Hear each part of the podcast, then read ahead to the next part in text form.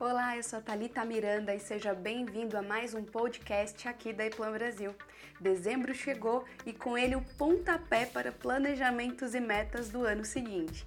No podcast de hoje nós vamos abordar dicas específicas para os profissionais que querem desenvolver novas habilidades que se destacam em meio aos desafios atuais da indústria. 2020 foi um ano intenso, nós sabemos, cheio de desafios importantes para o cenário da indústria. Mas o que fez com que, mesmo durante as incertezas da pandemia, nós pudéssemos virar o jogo e começar a reaquecer o mercado industrial foram as tomadas de decisão e as habilidades dos profissionais. Dentre essas habilidades, algumas se destacam para 2021, um ano com um cenário ainda não tão claro, mas que temos a oportunidade de colher bons frutos. O primeiro deles é a criatividade. Claro que o brasileiro tem sempre um jeito para tudo, mas que tal transformar esse estereótipo em algo positivo? Usar a criatividade para se adaptar às novas oportunidades de negócios, desenvolver novos produtos, analisando a necessidade do cenário nacional. Nós temos um potencial altamente significativo para tornarmos referências em diversas áreas da indústria. A dica é otimizar o tempo, as tarefas repetitivas e usar esse tempo ganho para o estudo de novas estratégias e negócios. O próximo destaque é a autogestão.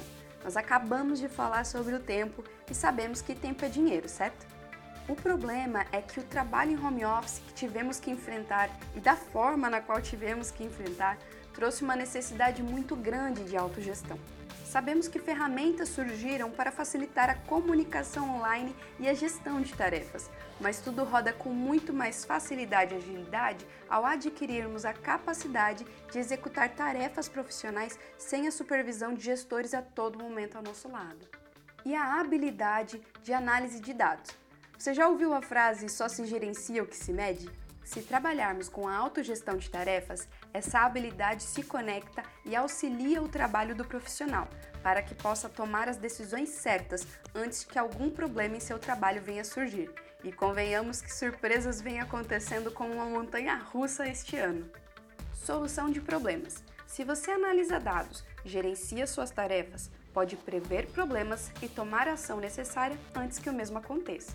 E por causa das surpresas que comentei anteriormente, além da gestão, a solução de problemas críticos é uma das soft skills mais desejáveis nos currículos atualmente.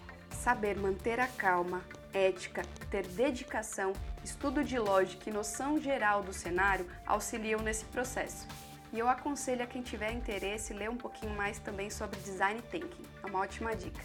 E a melhoria contínua tanto para a vida quanto para os negócios. Excluir o comodismo e a procrastinação da nossa rotina nos leva a experiências extraordinárias. E saiba de que essa é sim uma habilidade que pode ser desenvolvida por qualquer pessoa em qualquer área. Voltando à área de engenharia, por exemplo, muitos projetistas perdem boa parte do seu tempo de trabalho executando e repetindo tarefas manuais. E eu sempre digo que se há algo manual no meu trabalho, há algo a ser otimizado o uso de boas ferramentas de trabalho, de padronização, organização podem auxiliar a aproveitarmos o nosso tempo para desenvolvermos cada vez mais tecnologias avançadas de engenharia para o nosso mercado brasileiro. É necessário o amadurecimento e também a nossa abertura a novas experiências. É realmente se aventurar e buscar novas estratégias, afinal, o mundo muda a cada momento. Quer mais dicas sobre melhorar o seu desempenho na engenharia? Eu vou deixar alguns links especiais aqui na descrição para você. E é isso, espero que tenham gostado da dica de hoje e dos nossos conteúdos até então. Fiquem ligados, pois toda sexta-feira uma dica nova por aqui. Aproveite, siga o nosso podcast aí Plan Brasil em nossas redes sociais. Nós estamos a postos para tornar a sua engenharia cada vez mais eficiente, sem exceções. Obrigada e até a próxima!